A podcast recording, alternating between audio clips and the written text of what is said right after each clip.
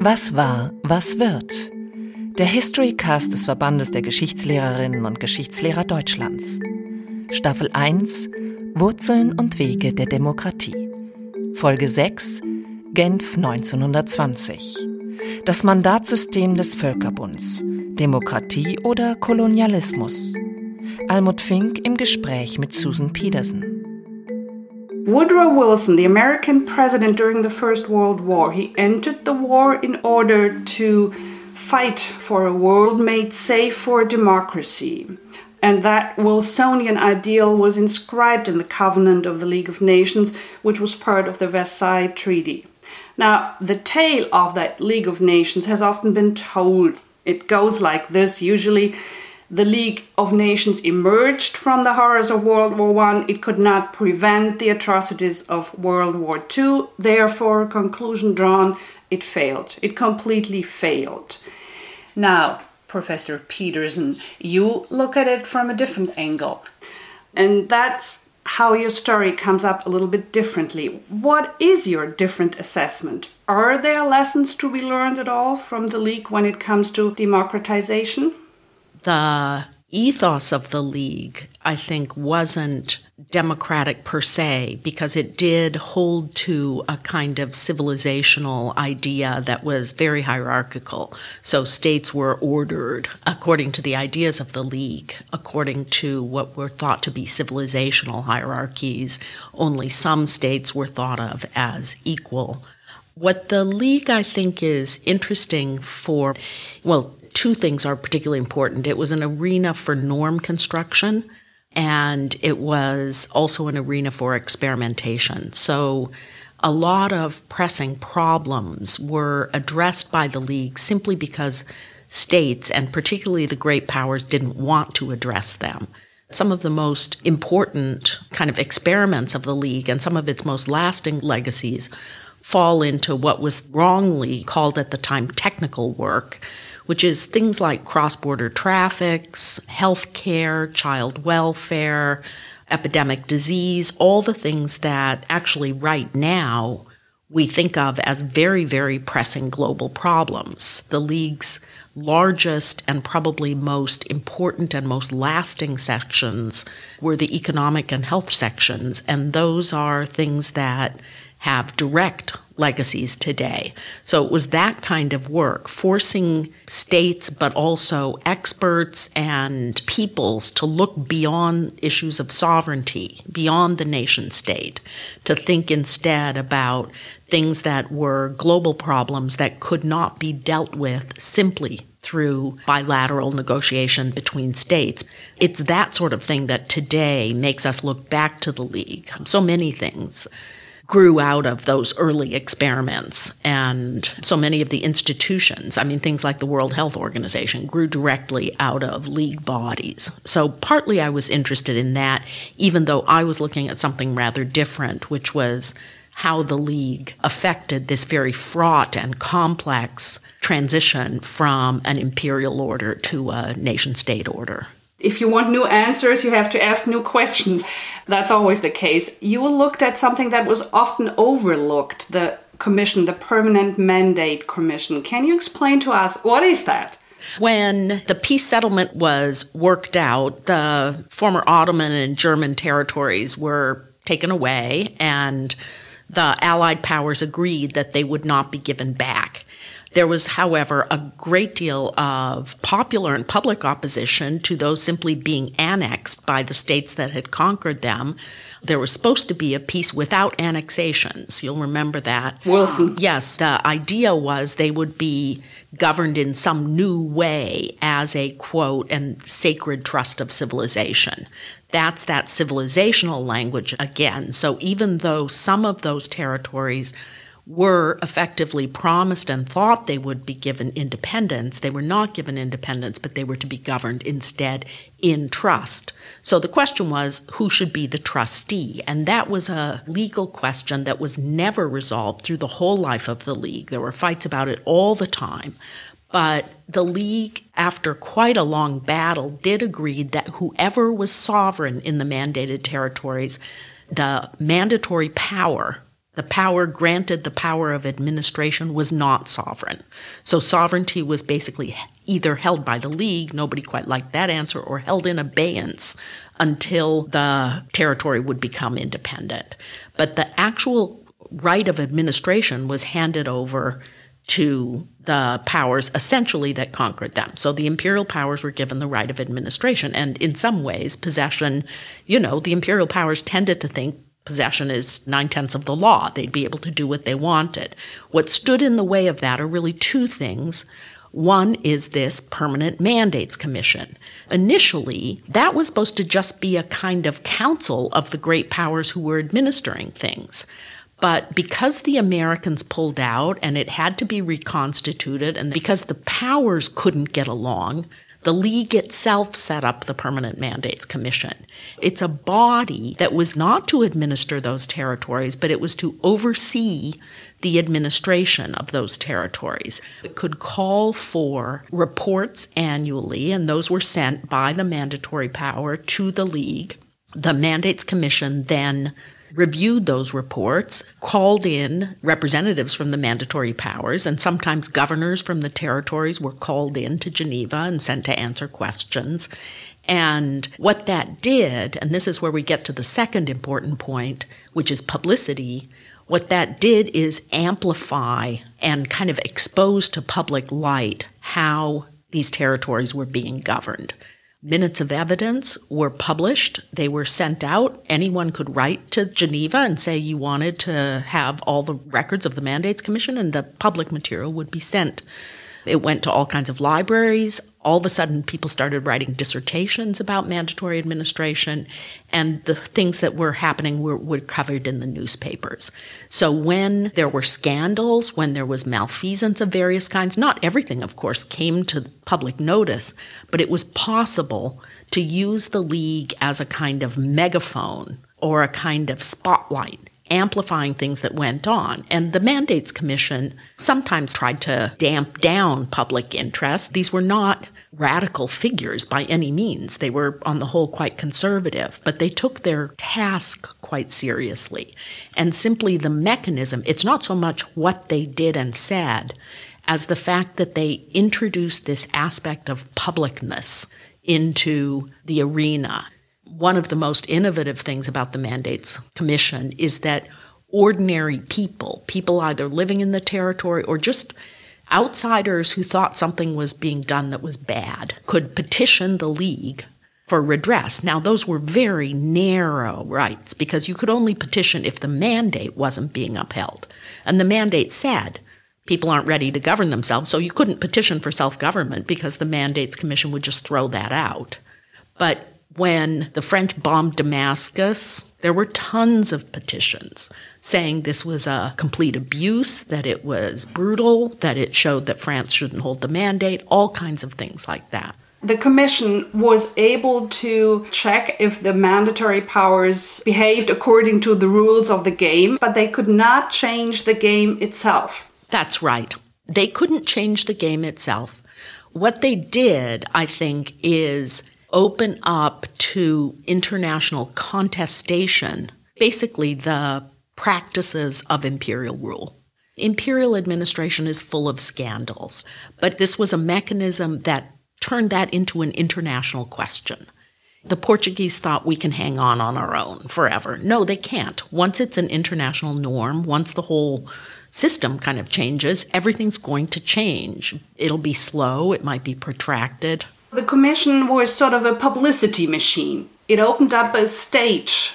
That's right. And that's why one of the kind of amusing parts of doing this research is to watch everybody kind of scramble for position.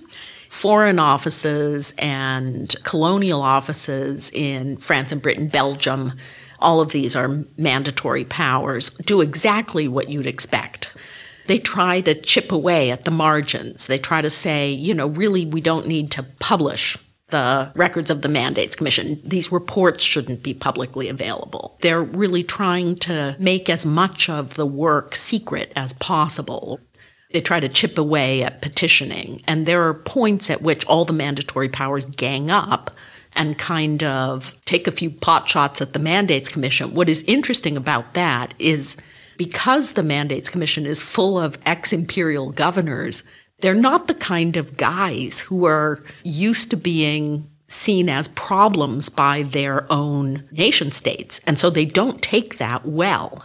The Mandates Commission tends to kind of hit back when it feels its powers are being encroached upon, and it will talk about its duty, its responsibility. They're sorry they're causing offense, but they become very legalistic about what they're supposed to do all of a sudden they had to legitimize what they were doing and they didn't like that but if they do that because let's say the french want the british to accept what they're doing and they want to feel that they're doing the right thing and they want to be recognized for doing the right thing isn't that merely a replacement of what was going on before the First World War, the European competition, the race for colonies, and now it's a different kind of competition, a different race.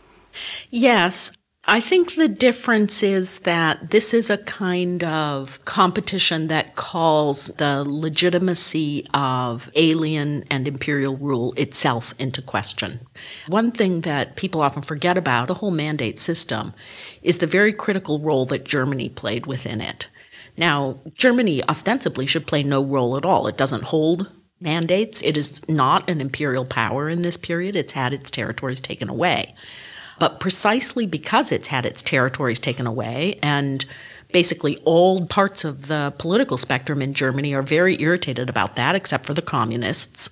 German politicians are united on causing as much trouble for any imperial power governing a former German territory as possible. They would like those territories back. If they can't get them back, they would like international oversight made as strong as possible and those norms about non sovereignty made as strong as possible. They're the ones who go on and on and on about the powers of the League, precisely because that's the only way in which they can imagine exercising a serious role within territories that used to be German territories. And interestingly, the British were kind of sympathetic to that, and they did let German settlers back in. The French thought this was madness, but German settlers go back into German territories. German capital goes very heavily back into former German territories. So, and out of basically pressure, one of the conditions of German entry into the League is to have a role on the Mandates Commission. So, a member of the Mandates Commission is then German. And not coincidentally, that is a salaried official of essentially the Confederation of German Industries who is devoted 24 7 to opening up former colonial territories to German investment, expansion, settlement, and so on. The benefit for the Germans to be in the League was also that they had access through the open door, right? Because the mandated territories are supposed to be internationalized in a sense one of the conditions of holding them is the open door. In other words, there should be open bidding, international bidding for contracts. There should be rights for all league states to investment, to settlement, and so on. That was not the case for what were called the sea mandates, in other words, the Pacific mandates. And also, it was very contested in Southwest Africa. But for the rest of the territories, some ways they are a sort of harbinger of what is to come because what you can see neo imperialism isn't it? Exactly. It's an attempt to try and govern through economic power instead and there are some consequences to this. Japan is able to basically destroy the Syrian silk industry. Germans take over plantations in the British sections of Cameroon and Togo. It's that kind of economic power that becomes very important. Plantations in Tanganyika are open to German investment. And the Mandates Commission, they defend these international rights. They're not defending the interests of the indigenous people one of the things that they agree is that contracts made under mandatory rule will hold in a post mandate period. You can see how dangerous that is for states once they achieve independence because they're going to be bound into all these contracts And that's exactly what the Germans were hoping for. And that's why they so strongly supported the idea of slowly letting those mandatory territories achieve independence because they were so sure that once they were independent, they'd gladly turn to the Germans for help and advice. Yes, I mean, this is only in this middle period of the League when the Germans are actually in the League. Once Hitler comes to power, the colonial lobby reverts to its usual language, which is entirely about territorial control. We want these territories back, they're ours. That's the language. It's in that middle period. What you can see is a kind of bid for a sort of order that we will see elements emerging of after 1945. When you talk about the opening up of a discursive field that allows for ordinary people in the territories to petition, that allows for the mobilization of protest movements, at some point you talk about the women's movement being fueled by that. It's all nice and good, but if we look at the results, isn't that what someone like Greta Thunberg today would call, you know, the famous blah blah blah? Isn't that just blah blah blah? It depends what your time frame is. Historians are always kind of looking at the longue durée. I think of this in terms of political learning, and I always have in mind the concept of unintended consequences. The Syro Palestinian Congress petitioned a great deal both about administration in Palestine and about administration in Syria. That petitioning accomplishes basically nothing. And so you see a movement away from petitioning towards popular risings and mobilizations after there's a kind of understanding that this is not working. But it is a process of mobilizing, of learning, of establishing an office in Geneva, of developing diaspora networks. All of those things are very important. There's only one case where I think petitioning is really extraordinary. That's in Samoa, where there are these petitions to the League that are very politely framed, but basically say, please get rid of these New Zealand overlords. They don't understand anything about our place. We are perfectly capable of governing ourselves. And they say we're accustomed to being a protectorate, not a colony. Obviously, we're not going to have our own navy, but we are used to self government. And those petitions were signed by 90% of the male population. And they went to everyone.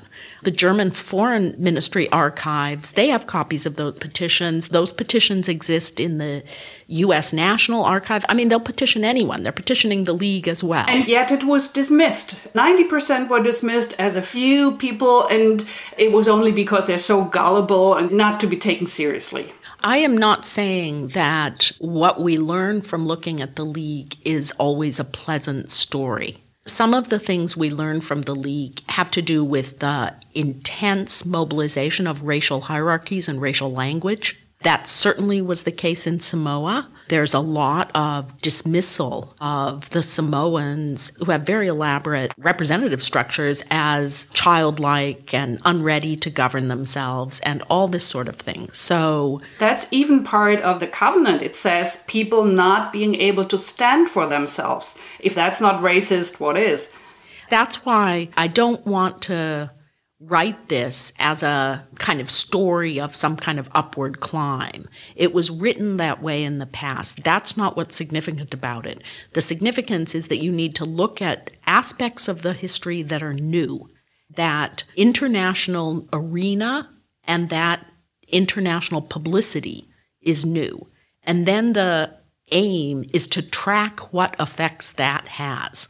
The main effort, always for the mandatory powers, is to legitimate alien rule. That's what they're after.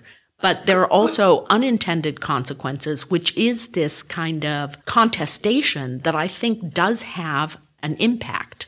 For somebody who is not as much into the whole subject as you obviously are, it still sounds a bit abstract when you say it had unintended side effects. Could you give us a few examples of when publicity did indeed have an effect? Well, I don't know if you'd call it an unintended consequence, but certainly Palestine is a very interesting case. There's rival mobilizations and rival attempts to use the League both by the Zionist organization and the Jewish Agency for Palestine and by Palestinian organizations, including the Syro Palestinian Congress, and also there's a great deal of petitioning from Palestine. What you see there is the use of league oversight to essentially delay and displace decision making to Geneva and the subordination of local interests of all kinds to the interests of the great powers which are being hammered out in Geneva. So that's a case where the British actually thought about changing course a couple of times. They don't change course. In other words, to limit Jewish immigration to Palestine, they don't change course not just because of mobilizations within Britain or effects in Palestine, but also because of interpretations made by the Mandates Commission that very much underscore the obligation of Britain to promote Jewish immigration to Palestine. And the Mandates Commission very much hammers away at that. And there's a surprising degree of unity on the Mandates Commission about that, partly particularly in the late 30s, because it coincides with the interests of various League powers to essentially extrude their Jewish populations. So there's a story to be told there as well about the kind of developments in Palestine that has to do with the independent effects of what's going on in Geneva. Could the Mandate Commission or the League have done something differently in Palestine? And I'm asking that question because Palestine still is one of our biggest fields of conflict.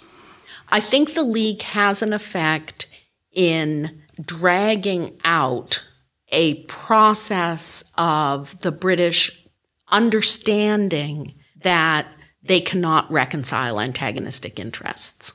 They start by saying, of course we can. Through economic development, we can reconcile antagonistic interests. And they can't. And it takes them a long time to realize that. And that period of realization is lengthened because of the work of the Mandates Commission. That's a very modest result if we want to talk about uh, what we can do, what we can achieve in terms of values, spreading of values, norms, democratization. Do we have to content ourselves with that?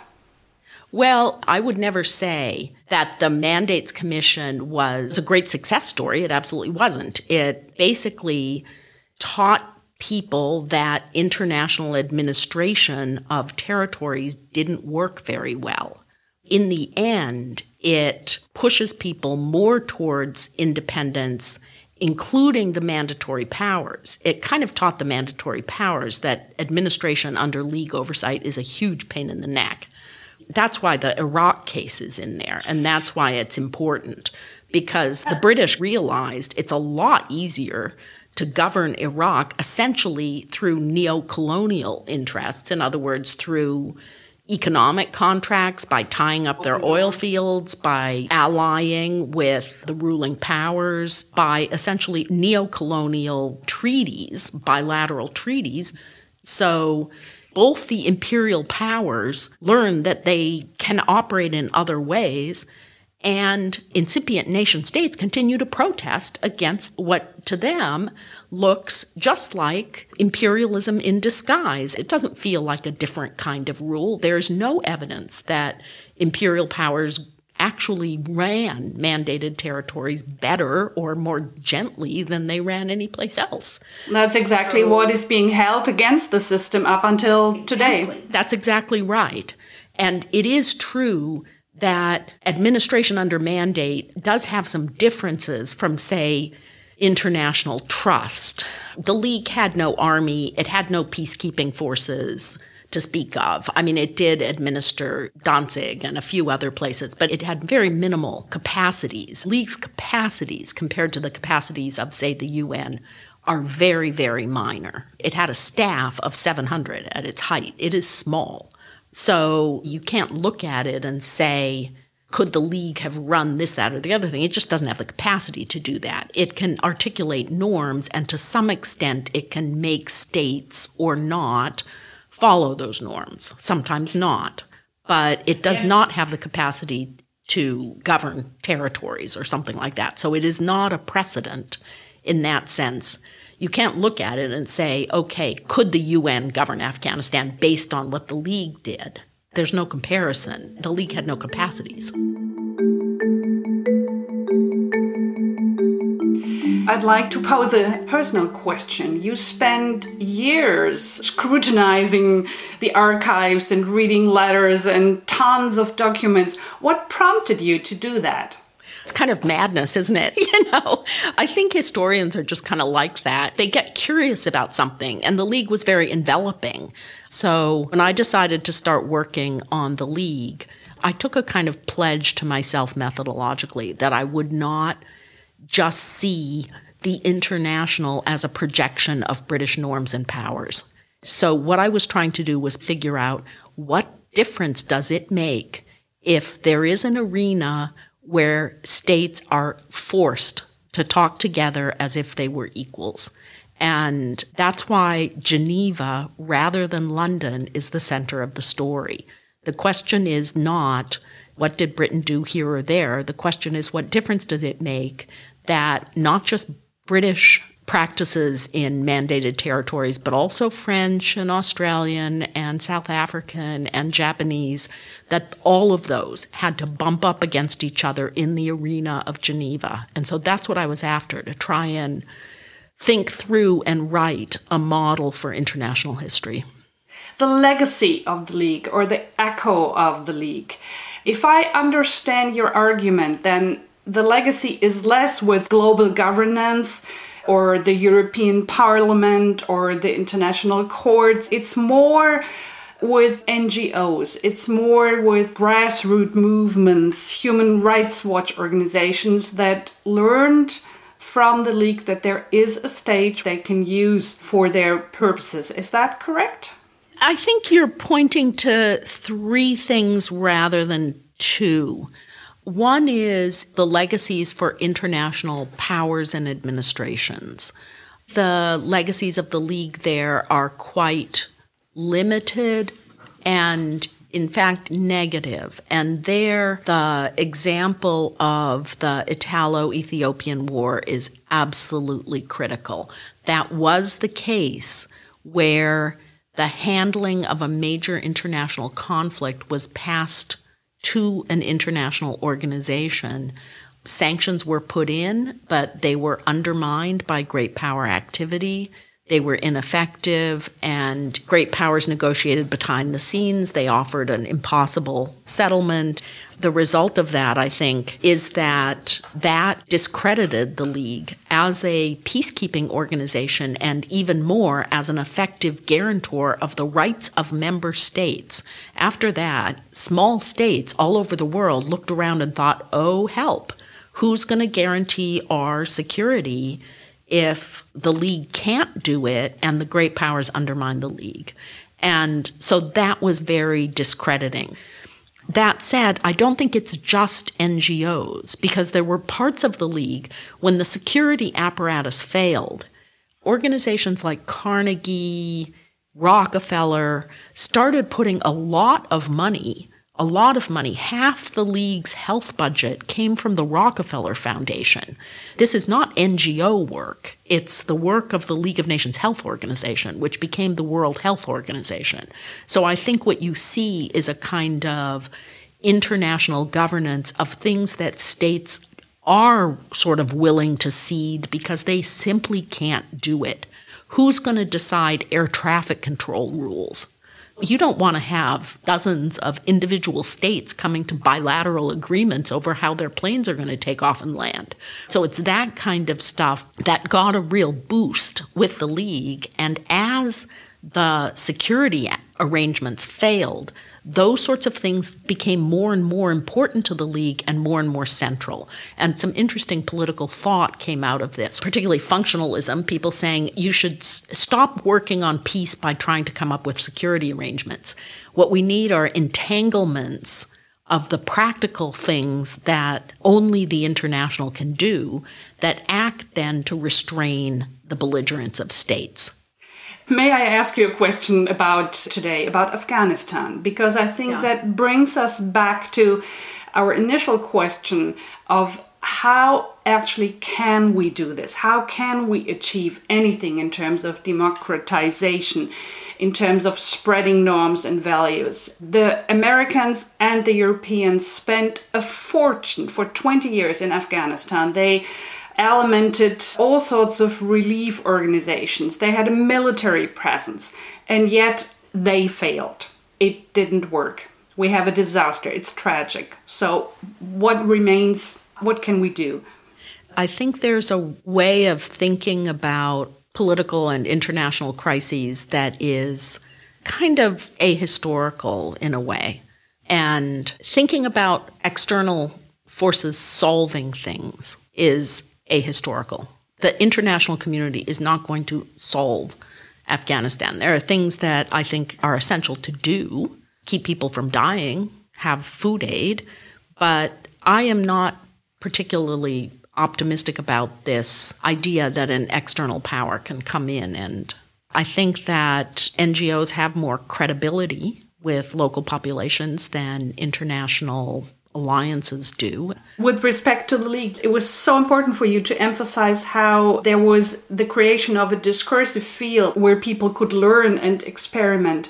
With respect to Afghanistan, is that maybe something that we could more concentrate on?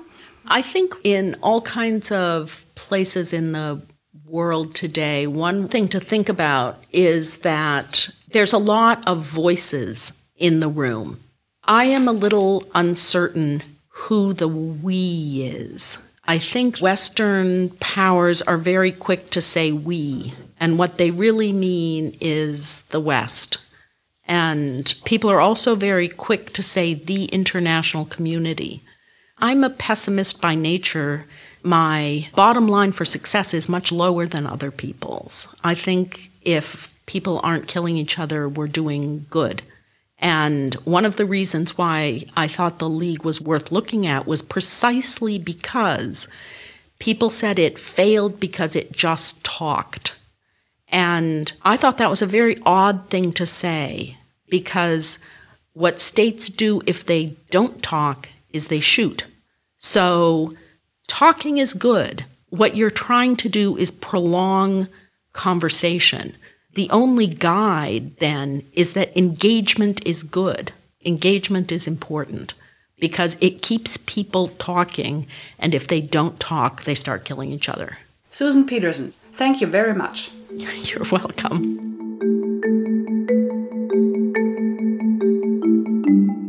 Was war, was wird?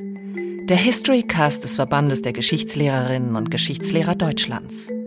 Staffel 1 Wurzeln und Wege der Demokratie. Folge 6 Genf 1920.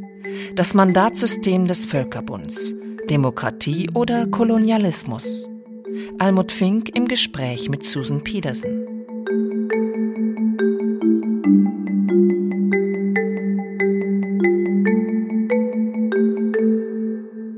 Gefördert von der Beauftragten der Bundesregierung für Kultur und Medien.